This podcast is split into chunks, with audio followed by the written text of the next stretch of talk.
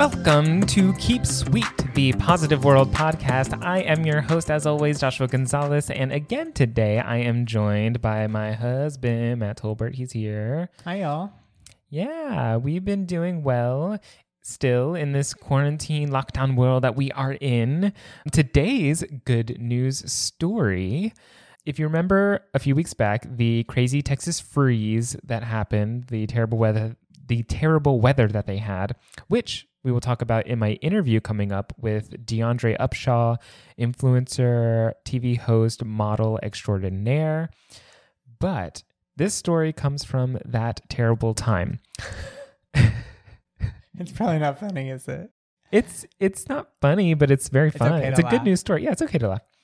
So Texas froze over. The this couple had ordered, I think, food delivered to their house. I want to say, oh yeah, yeah, it was a Valentine's Day steak dinner that they had ordered, and their um like DoorDash driver or whatever, she was a delivery driver. She went and delivered their order and it was her last order of the day before, and the roads had already started freezing however she ended up her car like slid into a ditch or a bush by their the flower bed it says in their driveway and she couldn't get it out and then by that time all the roads had started freezing over so AAA couldn't come out. And so the couple was like oh no you're stuck and you need help and like we can't do anything. But they ended up being so so generous and they invited her to stay with them in their house.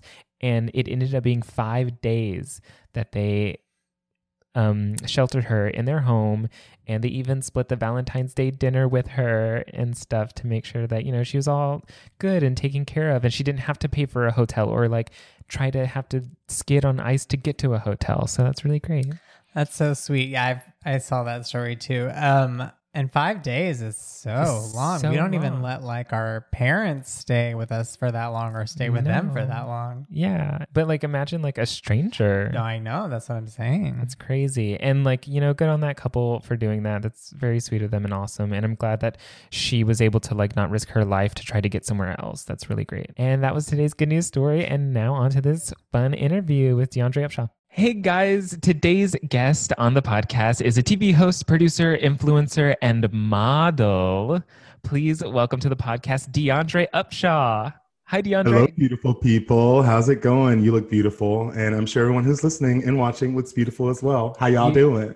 You look so beautiful. It's so great to see you and talk to you. How about you tell our listeners, my listeners, I guess, our listeners, um, a little bit about yourself? I'm a homosexual Yes. Yes. from Texas. I'm a gay Texan. I'm a big gay Texan. I'm six foot seven inches tall. So I'm a big gay Texan. Your, I live in your DMs are going to be flooded. Please, yes, bring it on. I love a DM moment. Uh, but I live in Texas. Um, I'm currently a model and commercial talent. You can book me if you want and maybe see me in a commercial um, or modeling clothes on JCPenney's website. I'm a big and tall model. So if you've ever if you've ever purchased moderately priced big and tall clothing, you might have seen me. um, and I also work in the world of uh, digital video production and post Mm. and editing and uh, cinematography.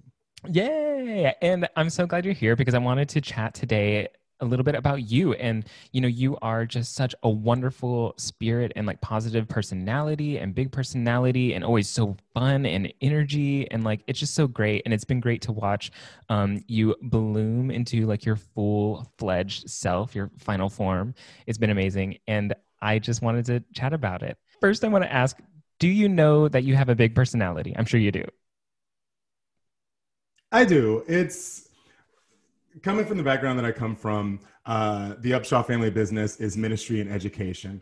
My father uh, was an educator his entire career, um, and also a minister. He's still he has a church uh, to this day um, that he pastors. My mother is the first lady and an educator. She was a teacher until she retired. My older brother is a minister, and my younger sister's a teacher, and I'm the gay model. So all my life, I've kind of been both uh, i have both middle child syndrome but also gay middle child in a baptist household syndrome. So i've always known that i was what the young people would call extra uh, but i've always relished in it. I feel like in life you have, uh, especially when you're tall like I am. I was, uh, I hit six foot at, by the end of the eighth grade, um, and by the time I was, by the time I ended, I finished my freshman year of high school, I was six four.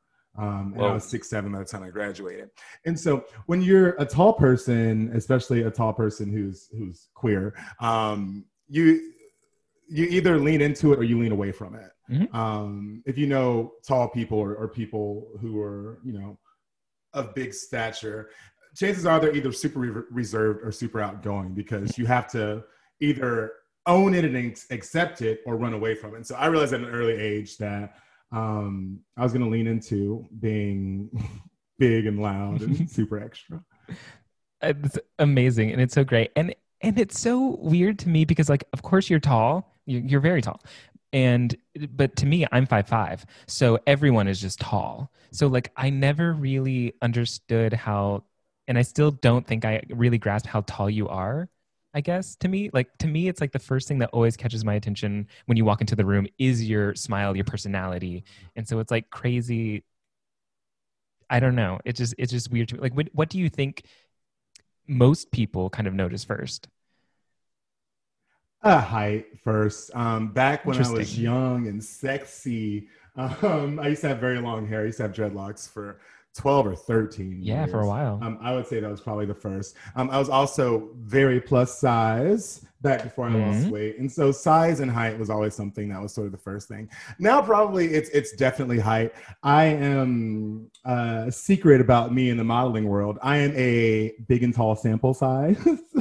Um, wow is, uh, wait so that's that's a uh, thing like there's sample yeah, size. Yeah, so the same way they have sample sizes for straight size models, mm-hmm. um, for big and tall models, for a suit model, which is uh, how I how I started mm-hmm. um, with J.C. Penney. Um, their sample size suits, uh, it's 50 long for big and tall, which I am a 50 long. Um, but the thing about me um, is that uh, sometimes when you're tall, you can carry your height in like your torso or your legs. I'm kind of evenly proportioned yeah. Um, and so a lot of times people don't realize that I'm actually very tall because in pictures, if you don't see me next to anything for scale, like I just mm-hmm. look like a big tall person, but not like that huge. yeah, yeah. So it's so you kind of hit on um, a little bit because when I first met you, you um you were in, you were always like your authentic self, like more so than I think anyone we were around at the time because spoiler alert, I met DeAndre in college and we went to a private Baptist university. So there were a lot of um, people who were not always celebrated and a lot of people who had to hide a lot of things about themselves. But what was interesting to me in why I love DeAndre so much and why I came to love him was he always seemed to be living so much of his authentic self eh, like you were already at 100% but then we came to find out come to find out that there was more to you that we didn't know. And then whenever you did let that out and let that flourish and you know you did come out and you did have this major weight change you went to like 150% and so it, it, you just became so much more of yourself. And it was so wonderful to see and wonderful to see you go through that. And you become ho- hopefully happier and better. And I want to know what made that change happen. Like, was there a specific moment? Was it coming from that conservative environment that you felt like you couldn't do that, or or what? Well, I mean, it's a long question. In, well, I, I think you know this growing up as well, going to you know private Christian schools. Like being gay and being out wasn't even on my radar when I was in college. Like. Mm-hmm you know you're still young and you're figuring out your sexuality and but you're also in college so you're doing all those other things and um you know, I focused on college when I when I was in college. I was like, you know, my dad said you have four years, and after that, you you're on your own. Yeah. And so uh, I was an RA all throughout college, and I was I worked at the yearbook, and so I was always pretty preoccupied. And obviously, I was gay. obviously, in, in retrospect, yes, I knew it, and probably others knew it, but it wasn't a focus of my life at that time. Sure. I was at that point still uh, very much, and, and, I am still a Christian. I'm, I'm not not a Christian, but do I go to church on Sundays? No. but at that point in my life, you know, I was in the choir. You know, I was attending mm-hmm. the gospel choir, honey. So um, for me, it was really it was about figuring out who I was, and sexuality was just sort of like a side thing. I didn't dwell on it too much. Yeah. I focused on creating the best version of myself um, for that time of myself. And for me, that was throwing myself into, I was the president of the National Association of Black Journalists. I was in the choir. Mm. I was an RA. We were in an improv troupe together. Mhm. Um, and so I was doing all these things. And that was what kind of defined me in college. I did a lot of stuff. I was on posters for the school, Yes, you were. commercials and stuff. Um, and then when I graduated, um, I kind of I, I went to I moved to Dallas and I hung out with a lot of the same people, but obviously life is a lot different when you're not within the constraints of an entire campus full of Christians. You know, life is different in the way Yes. that you navigate. The world is different. And I met my husband in 2000. Oh my God, he's gonna fight me. I met my Spoiler husband alert, in everyone, 2000 he is married. I met my husband in 2010, and um, we dated for about four or five years before we came out. Oh, I didn't. I didn't Um, know it had been that long. Yeah, we were we were together for four or five years, and for me, it was really about being at a point in my life where I was like, I have someone that I obviously love and I'm going to be with, and it felt stable and it felt like a good time for me to sort of reveal that part part of myself. And I remember when the way we came out, he and I went on a cruise, and before we left dock in port, and this is back in the early aughts, so like Wi-Fi on a cruise was like. $150 a day. So we knew we weren't going to have Wi Fi or internet access for at least a week. And right before the ship left, we both changed our relationship status. And then we turned off our phones for a week. That's brilliant. To be honest, that's actually brilliant. I mean, the, for me, the worst part about coming, coming out was having the conversation a billion times. Yes. Um, because you don't come out once, you come out every single Always. time you meet people. Forever. And then for every person that you've known up until that point in, in your life, you have to have that conversation with Mhm. them. I, I remember calling my sister and being like, listen, I'm gay and I don't want to talk about it. I don't want to have like a moment about it. I don't Yeah. want to dwell on it. I just want to acknowledge it and move on to the Yeah. next. Yeah, exactly. And I think that is very important for everyone to hear in the people who aren't gay or queer and want to have that conversation with their loved one that is, or the people who are queer and they don't want to have that conversation with their loved one who isn't. It's like that conversation isn't owed to that not queered person. And I think that's hard for both parties to wrestle with, but sometimes that can be the best thing. I mean, because yeah, and, and I feel blessed and fortunate. I have, I would say, my coming out story is positive. My parents are still in my life. They came to our Mhm. wedding. Um, obviously, it was an adjustment um, for the pastor and the pastor's wife. It was something that they dealt with and they work with. And and throughout that process, I also realized, and this was for immediate family, but uh, even though I knew that I was gay for a long time, this was new to them. Mhm. And so for, you know, my parents, obviously I let them process and I worked through with them. But I told my sister, I was like, listen, girl, I really like, I don't want to like have a Hallmark moment. like, because what people, I, sometimes I also don't think people understand is that having these conversation for a queer person takes a considerable amount of energy. Mhm. Um, there was a point when I was planning my wedding. I was planning with my mom, and I would talk, call and I would talk to her, and every now and then she'd be like, "Well, you know, your your aunt so and so, you know, probably isn't going to come because of X, Y, Z, and you know we love you and blah blah blah." And I had to just be like, "I appreciate you telling me this, but like." I don't think you understand that it takes a lot of energy for me to have this conversation with you. As, as positive as it may be with her coming back and being like, yes, we love you. But like the energy of finding out that one of your family members, someone that you honestly don't even like really care about, but like the fact that it's like, that there's even that negativity in the midst of Mhm. planning something that should be so positive takes a lot of energy. And I told her, and I was like, I will, ex- I was like, literally, if someone doesn't want to come or they're not, make that note for me, but I don't need to know about it throughout the Yeah. process because it takes a lot of energy. And for Mhm. gay people and people who have been living their lives in the shadows for so long, it's a difficult conversation. It, it, it pulls a lot of energy out of you to have it, especially when it's fresh, when Yeah. you're young and you're, uh, you know, figuring out a world that's brand new to you. Yeah, I just I wish everyone understood that and how much it the toll it can take unnecessarily too. So you are now your out gay wonderful self, and then you also have this amazing weight transformation journey, getting into your best fittest self. Where did that start and come from? I like uh, so I was I was like 415 pounds, which people and size for me is always relative. I'm once again I'm six foot seven inches tall, so 400 pounds on me is not the same as 400 pounds Mhm. on someone who's five foot. I mean, at 400 pounds, I was in musicals. I did hairspray as seaweed at 400 pounds. Mhm. Um, I remember not- many a Beyonce esque hip gyration motions. Yeah. So it, it, for me, I was I was big man. I was super overweight, but I was not like immobile. If if that gives you any context to, to where I was. And so I tried to lose weight a couple times in my life and I had not been successful. And one day I was on Reddit. Stu got me into Reddit. I was always really afraid of Stu is his husband, everyone listening at home. my, my husband Stuart got me into Reddit like four or five years ago. And I remember I was scared of it because all I knew about Reddit was that, you know, if you did the wrong thing, they would come for you. You were I was like, scared let me of stay away Reddit. from this. I was. Um, and now I'm like, I Reddit is my number one site. exactly. But I was I, I was browsing around and I found this uh, subreddit called Lose It, and it was about people who are losing weight, and they talked about the mythology of calories in, calories out, and calorie tracking.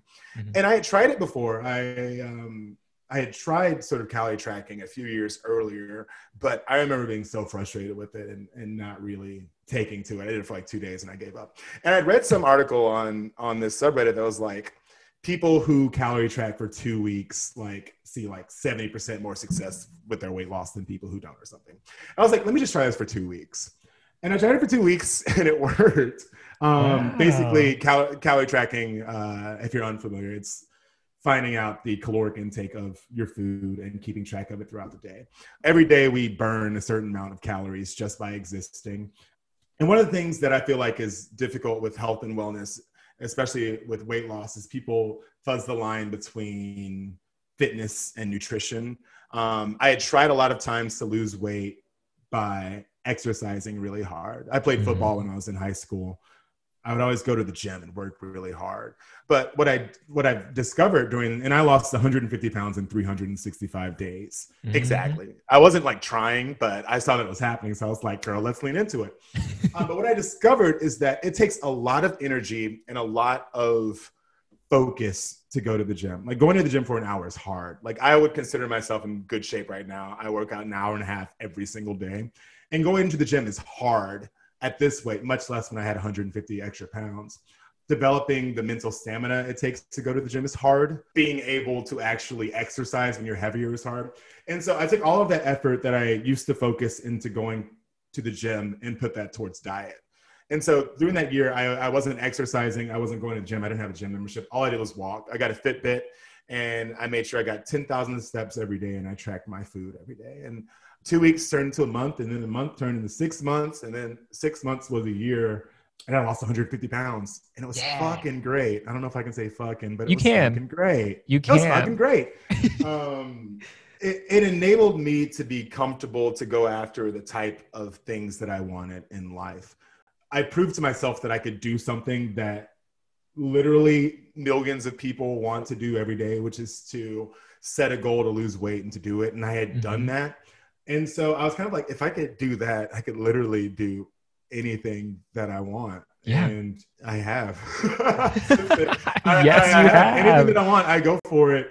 And you know, you don't always, you're not always successful. I submitted to 20 different modeling agencies before I got signed. I Mhm. showed up to, I got discovered at a Shaquille O'Neal, JC Penney, um, big and tall model search. Um, I showed up. It was like Shaquille O'Neal is looking for the next big and tall. blah, Oh my blah. god, this is the America's Next Top Model spinoff we didn't know we needed. Honey, I was ready. I showed up like two hours early to a mall in like Grand Prairie, someplace. I didn't get it. but while I was in line, the director of commercial production for JC Penney was there. He Mhm. came up to me and he said, uh, "Let me see your card. Let me see your photos." He was like, "You know, what are your what's your size? What are your measurements?" And he was like, "I think that you'd be a really good fit for our e catalog work." And that's how I got my foot into the door. Wow. But it's kind of like I would have never done that. I would have never been comfortable in myself to do that, to even put myself out there when I was heavier. And not because I hated myself, but because I just Yeah. wasn't comfortable. Sure. Yeah. And so for me, a lot of it was once I was able to drop both the literal and figurative weight, um, Mhm. I was able to open myself up to opportunities that the universe presented. I, I was ready when opportunities presented Yeah. themselves. Yeah, yeah, yeah. Oh my god, I love that, and I love that you know you did make your weight loss journey so public, and you, you know you've been featured in like Men's Health and a bunch of other magazines and publications, and your story has been all over the internet. And for a lot of people, that can be daunting and like nerve wracking and kind of scary to like be a quote inspiration. And I love that you took on that mantle and you do that like in your own platform on Instagram and other socials and like throughout all the things you do. You know, you and Stu were featured in that documentary, A Day in the Life of America, about your gay relationship in Texas. And I'm wondering like how how does that sit with you knowing that like you are an inspiration and like where does that desire come from to kind of keep making your story heard? Whenever I get nervous about something that I'm doing in my life, and and, and when I say nervous, whenever I get anxious Sure. or start to second guess myself, it's then that I, that I know that I'm probably doing the right thing. Anytime that I've been authentic and vulnerable on the internet, it has always paid off for me. Mm. People can sense when you're being inauthentic. People can sense when you're not being genuine. One thing that uh, stuck with me, I was watching some, um, I think I was watching Kim Kardashian's interview with David Letterman on Which is an amazing interview. Everyone should which watch is an it. amazing interview. I am not. Um, I don't dislike the Kardashians, but I'm not like I don't watch. I I I I've only Yeah, watched like same, same. and obviously same. I know who they are. But I remember Kim Kardashian saying that the that that vulnerability of of letting people see the ugly parts is, is what draws people to you, especially when you're someone who's in the field that I'm in, where I'm trying to be a personality. I'm trying to be someone who influences. I'm trying to be that. Why it was so easy for me to then sort of tell that story to Men's Health and to all the other places was because during the time that I did, during the year that I did it, I only relied on myself. It, it was me and my motivation that got me to lose the weight, and I was successful at it. So after I did it, I was able to kind of deconstruct and say, this is why it was successful for me. This is why I was able to excel. I didn't have to sell my soul to someone selling me shakes. I didn't Mhm. have to. Um, I eventually ended up having uh, loose skin surgery, but I didn't have to have. I lost all of my weight naturally Mhm. um, when, when when I was losing, and so I think the story resonated with people because when you see weight loss before and after success stories, um, a lot of people noted that in my before and after pictures, I was smiling in my before pictures. Yeah. Like I didn't hate myself when I was when I was heavier. I didn't, you know, I honestly thought I was the shit when I was 400 pounds. You really did. and, and I, and I still think so. that I'm the shit now, 150 pounds later. And so I think what drew people to my story and what made it something that was compelling was that I wasn't someone who hated myself. I didn't feel badly about myself because I was heavier, overweight, but I wasn't comfortable. yeah. And being comfortable with yourself and being able to feel good in your skin that translates a lot in a lot of other areas it makes you feel Mhm. more comfort, confident and comfortable in work at work it makes it easier to engage socially especially if you're a homosexual Mhm. um, the uh, the way people respond and interact with me at uh, I'm currently 285 pounds of muscle in pancakes. Um, Pancakes. uh, but the way people respond to me at 420 at 285 pounds is much different than the way they respond to me at 285 yeah. the attention is different the way people treat you is different Um, and obviously, yes, at some level, we all know this. We know that society works in a way that favors people who are conventionally attractive. But it's one thing to know it, it's another thing to witness it literally firsthand. I mean, honey, there are people who would not give me the time of day eight, nine years ago who were hitting me up on apps, honey, sliding into my DMs. And I was just like, mm-hmm, okay, I see you. I see you now. I see what type of person you are. But it's human nature. And so yeah. I just feel I feel grateful that I've been able to do something that a lot of people want to do but haven't Yeah. been able to. And so now that you have this even more confidence and you are now like used to your story getting out there and your voice getting out there and heard, now what I love is activist DeAndre. And I hope what we will see more of in the future. Like, you know, we already touched on you being a part of Jared Leto's uh, documentary, A Day in Life of America, where you know you did talk about the struggle and like how much farther we have to go as a nation for LGBTQ plus couple equality and just way of life. And recently, very recently, you once again made national headlines everywhere as you single handedly spearheaded the fight against the greedy, greedy utility companies that were surge pricing everyone in Texas during the recent freeze over that they had. What is making you raise your voice? And do we think activist DeAndre is on the horizon? Um, about a year after I lost weight, I was kind of assessing sort of what I wanted in, in life and, and kind of what I wanted my brand to be. Uh, because at that point, when I lost weight, uh, I proposed to my husband with a big lip sync video that had gone Viral. a little viral. It a little major viral. viral. Four It million was- views. It's amazing. But I had done that and I was getting these articles about weight loss and I kept getting inquiries about weight loss stuff. And for me, I I work out a lot. I run every day. Fitness is not my favorite thing to talk about. I think it's important, but uh, I was getting all these inquiries about like fitness related stuff. And I Mhm. was like, I cannot be the person who lost 150 pounds a few years ago. Like that can't be the end of my Wikipedia entry. Like Right. that's not like I cannot be like just that guy because you know that's cool. It's wonderful, but that can't be my entire identity. Sure. Um, and so I sat and I was like, what is it that I want this next step for me to be? And um, that's when I started modeling. And then from there, I got into sort of the entertainment news world. But one of the things that, and this goes back to, you know, being, you know, the tall, loud kid. But one of the things that I learned super early on, right after I became an adult when I got to college, is that I've got, both literally and figuratively, I've got a loud voice. And for some reason, I am occasionally able to get attention.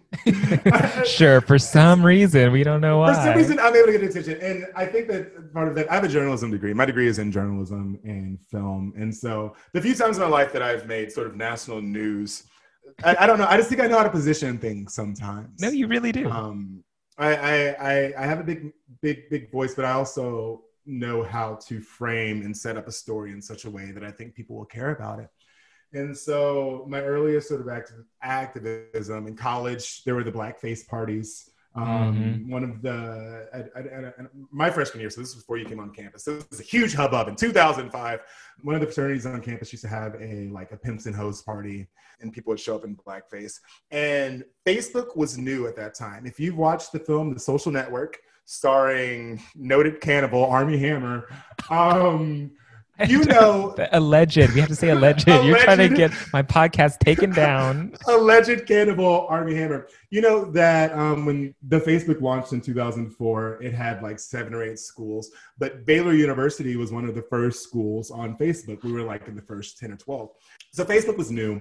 And this fraternity posted a whole bunch of photos from this party with people in blackface.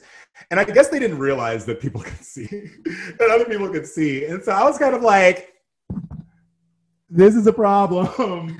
and that was my first kind of brush with drawing attention. It, it was a big thing. We had a whole bunch of meetings about it. News stations were on. I was on WFAA, and that was the first time I was kind of like, I could use my voice to bring attention to things that I think are wrong or interesting. And so Mhm. that fraternity got kicked off campus. People were divided because of it. People were like, "Oh, she was just wearing excessive tan," but she was like dressed like she was with some guy, and he was like Lil Wayne, and she was supposed to be like Beyonce or something. Like he had a Mm, yeah. grill. It was really tacky and really bad.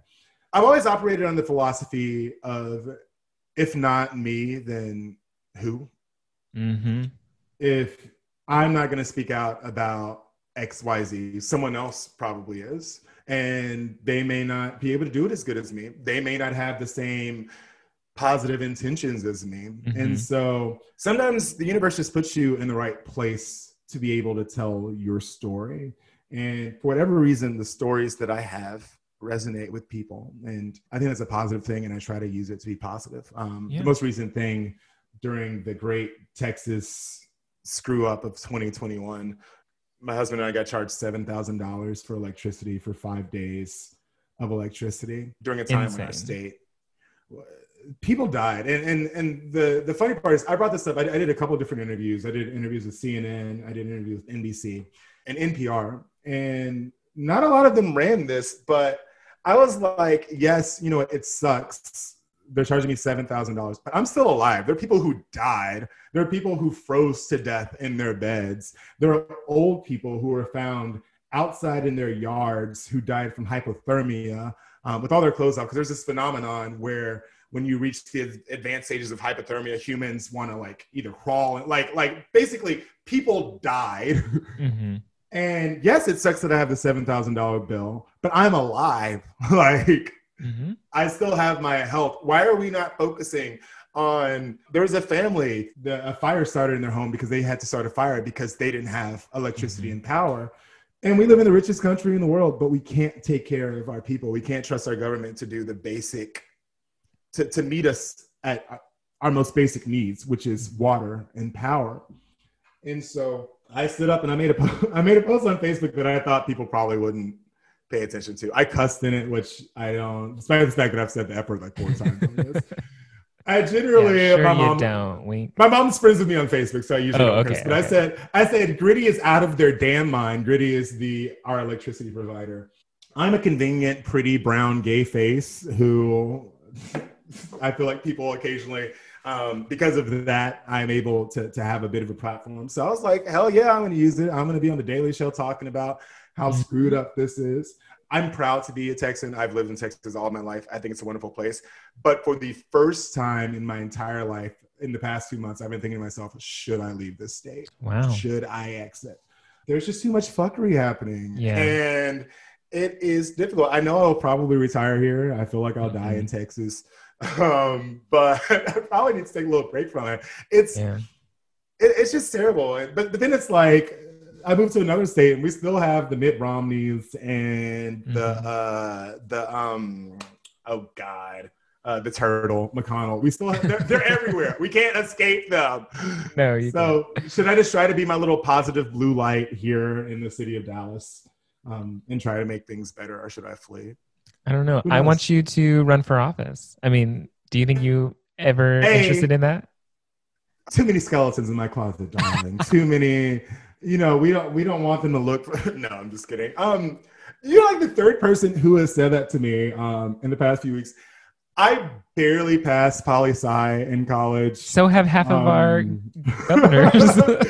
I barely passed poli sci. Um, I uh, I am one of the many, I guess, millennials who paid very uh, little attention to the news and politics until 2016.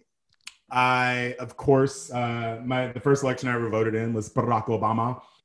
the, the year that Barack Obama was elected president, two days afterwards, someone hung a noose on campus. Do you Yeah. remember that? yeah, I remember that. So I've always been aware of politics, but it wasn't until Donald Trump was elected into office that I began to become a person who would just sit and have MSNBC or NBC or, or CNN on all day and, and try to connect the dots between what was happening. I don't know if I'd be a good politician. I'd probably be rude and curse people out, but maybe that's what America needs. Maybe it is. You've got my vote. needs a tall homosexual to just kind of come and slap it in the shape.